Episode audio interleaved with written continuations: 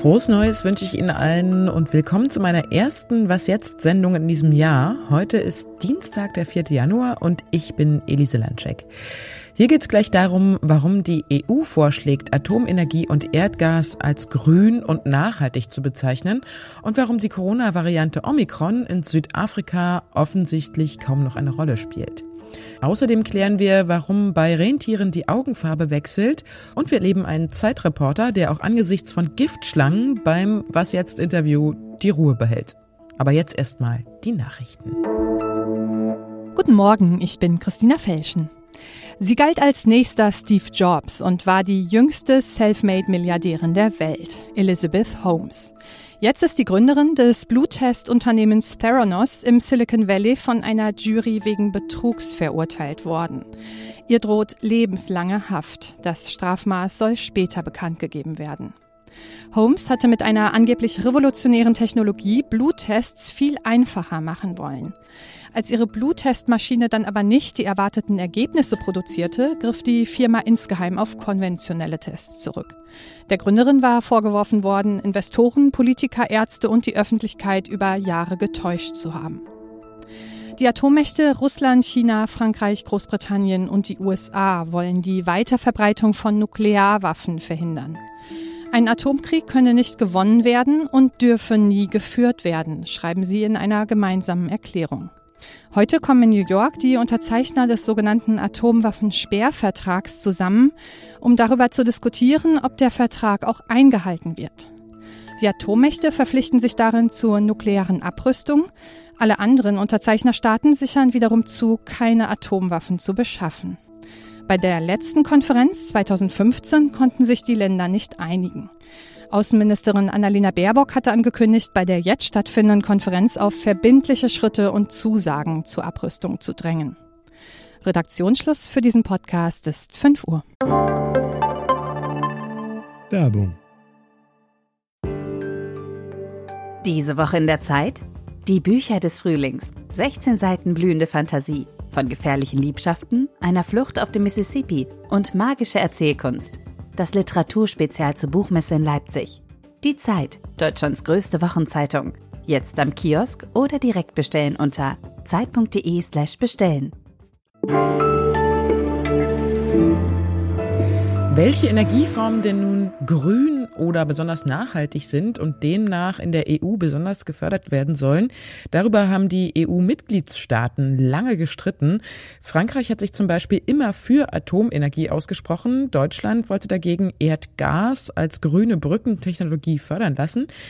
Die E U-Kommission will jetzt sowohl Investitionen in Atomenergie als auch in Erdgas als grün oder nachhaltig anerkennen. Beide Energiequellen sollen jetzt in die sogenannte Taxonomie aufgenommen werden.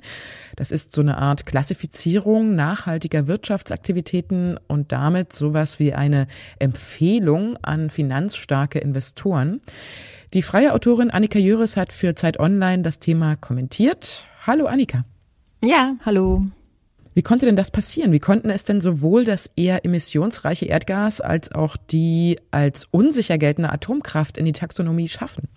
Ja, wie konnte das passieren? Das ist tatsächlich ein ziemliches Drama, was da eigentlich passiert ist. Und zwar gibt es da seit Monaten oder auch schon seit Jahren eigentlich so ein Tauziehen zwischen den Ländern, was jetzt als grün gilt. Und jedes Land hat da so seine eigene Energie, äh, ja, seine Lieblingsenergie sozusagen nach vorne gestellt. Die Franzosen sind absolut abhängig von Atomkraft. Die haben es also versäumt, erneuerbare aufzubauen und noch immer laufen dort sechsundfünfzig Meiler. Deutschland hat auch es versäumt, Erneuerbare aufzubauen beziehungsweise Energie einzusparen. Jetzt ist ähm, das Erdgas noch so eine Art Notnagel im Übergang zu ganz erneuerbaren Zeitalter. Und ja, beide haben gesagt, okay, gibst du mir Gas, gib ich dir Atom und andersrum. Und deswegen steht jetzt beides als grün drin, wobei ja eigentlich völlig äh, das völlig faktenfrei ist, weil natürlich sind beide Energien nicht nachhaltig, weil die Atomkraft Atommüll hinterlässt. Und weder Frankreich noch Deutschland haben bislang überhaupt ein Endlager dafür gefunden. Das heißt, alles liegt ja noch in Zwischenlagern rum. Und Erdgas hat natürlich ein Vielfaches der Treibhausgasemissionen wie den, wie die Erneuerbaren und befeuert damit die Klimakrise. Welche Auswirkungen hat diese Entscheidung auf den Green Deal der E U, also bis zweitausendfünfzig klimaneutral zu werden? Also es wird, es wird schwierig und man hat auch jetzt gesehen, dass die Staaten nicht dazu bereit sind, jetzt größere Veränderungen vorzunehmen. Die fahren alle weiter auf dem, auf ihrem Gleis, auf dem sie jetzt ohnehin schon sind. Also Frankreich weiter Richtung Atom, Deutschland weiter Richtung fossile Energien wie Gas. Und das stimmt jetzt erstmal nicht so hoffnungsfroh für die weiteren Verhandlungen, weil wir brauchen ja jetzt, um klimaneutral zu werden, tatsächlich richtig mutige Entscheidungen. Und Taxonomie ist einfach nur ja ein ziemlich fauler Kompromiss.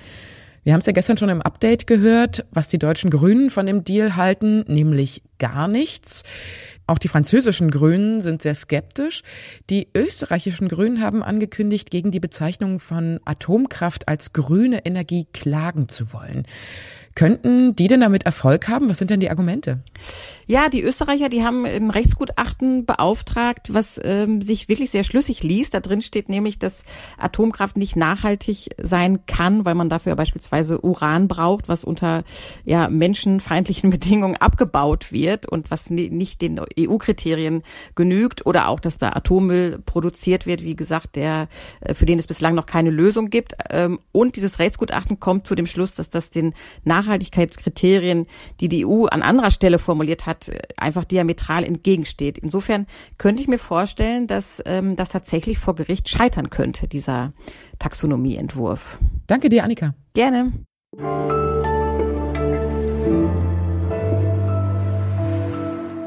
Und sonst so? Hi. Falls Sie sich gefragt haben, welche Laute Rentiere so von sich geben, das war eins. Ich habe es höchst selbst im Dezember in Finnland interviewt. Das, was Sie gerade gehört haben, war dann auch das ganze Gespräch, weiter ging's nicht. Ich habe trotzdem auf meiner Reise viel erfahren, was Rentiere eigentlich so besonders macht. Und da gibt's wirklich einiges. Hier mal eine Auswahl von Rentier-Fun-Facts, die ganz ohne Schlitten und Weihnachtsgedöns auskommen.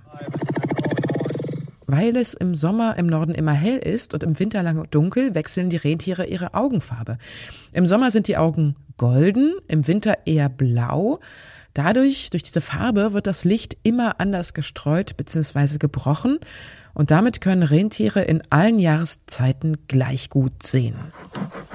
Nicht nur die männlichen, auch die weiblichen Tiere haben mit durchbluteter Haut umgebene Geweihe, die sie jedes Jahr abwerfen und die dann wieder nachwachsen, und zwar rekordverdächtige zwei Zentimeter am Tag. Rentiere in Schweden und Finnland sind zum Beispiel nur halbwild. Alle gehören jemandem. Sie laufen zwar im Sommer und teilweise auch im Winter frei herum, sie können aber alle per G P S-Chip geortet werden. Und Rentiere gibt es nur im Norden, also der Arktis. Und ein Versuch, die Tiere in Südgeorgien anzusiedeln, das ist eine Inselgruppe kurz vor der Antarktis, der ist gescheitert, weil die Tiere sich viel zu schnell vermehrt und dann die Inselflora komplett abgefressen haben.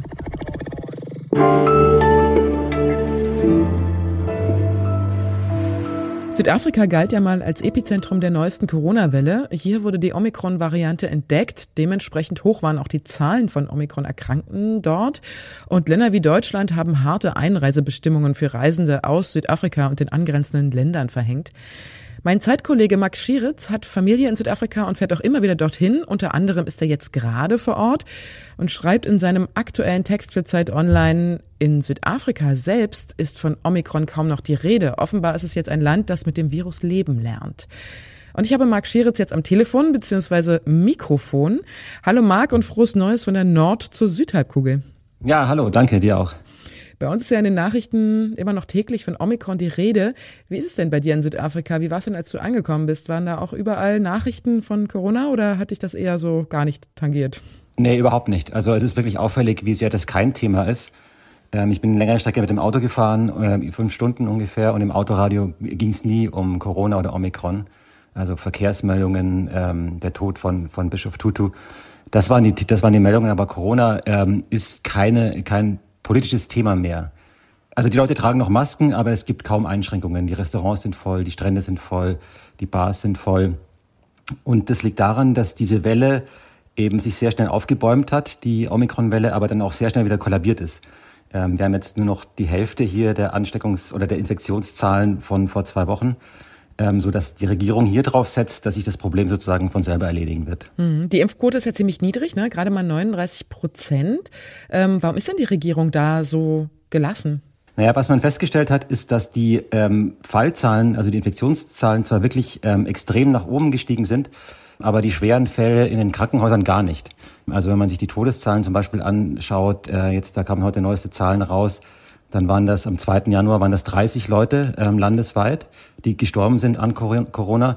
Und während der Delta-Welle, also auf dem Höhepunkt der Delta-Welle, waren das ähm, fünfhundert, sechshundert zum Teil. Also man hat Infektionen, aber eben kaum schwere Fälle. Und das liegt wohl daran, dass das Virus möglicherweise milder ist, aber auf jeden Fall daran, dass Südafrika sehr harte die zweite und die dritte Welle sehr hart durchgelebt hat. Das heißt, siebzig bis achtzig Prozent der Bevölkerung sind infiziert. Und insofern haben die natürlich einen natürlichen Antikörperschutz, genauso wie Geimpfte. Und deswegen hat man hier auch beschlossen, Kontaktverfolgung einzustellen und Quarantänepflichten einzustellen, weil man sagt, die Leute werden es eh kriegen, die werden eh krank, sie werden aber nicht so schwer krank. Also man behandelt es ein bisschen so wie ein Schnupfen, ist mein Eindruck. Du bist ja gerade von Deutschland nach Südafrika gereist. Kommt dir das irgendwie komisch vor? Ja, also ich glaube, es gibt da schon Unterschiede. In Deutschland gibt es mehr ungeimpfte Ältere. Die sind in Südafrika alle schon weggestorben in der zweiten und dritten Welle. Die kannst du jetzt natürlich in Deutschland auch noch erwischen. Aber generell, glaube ich, was äh, was mir jetzt aufgefallen ist, was das, glaube ich, auch in den deutschen Zusammenhang wichtig, man darf bei Omikron nicht auf die Infektionszahlen so sehr starren, weil die werden natürlich auch bei uns in Deutschland explodieren, so wie sie explodiert sind. Aber das ist nicht so schlimm, wenn nicht auf die Intensivstation müssen oder noch nicht mal ins Krankenhaus müssen, wie es hier der Fall ist. Insofern, glaube ich, ähm, natürlich muss, wach, muss man wachsam bleiben und alles, aber man darf sich von diesen hohen Inzidenzen, glaube ich, jetzt auch nicht zu sehr verrückt machen lassen, weil die haben einfach bei Omikron in einer geimpften Bevölkerung eine andere Aussagekraft als bei Delta in einer ungeimpften Bevölkerung. Ich danke dir, Marc. Ja, danke dir. Das war die Was jetzt Morgen-Sendung. Sie können heute auch noch das Update mit Jannis Karmesin hören, ab siebzehn Uhr wie immer. Und wenn Sie uns schreiben wollen, dann können Sie das tun unter wasjetzt at zeit punkt de. Einen schönen Tag wünscht Ihnen Elise Landschek.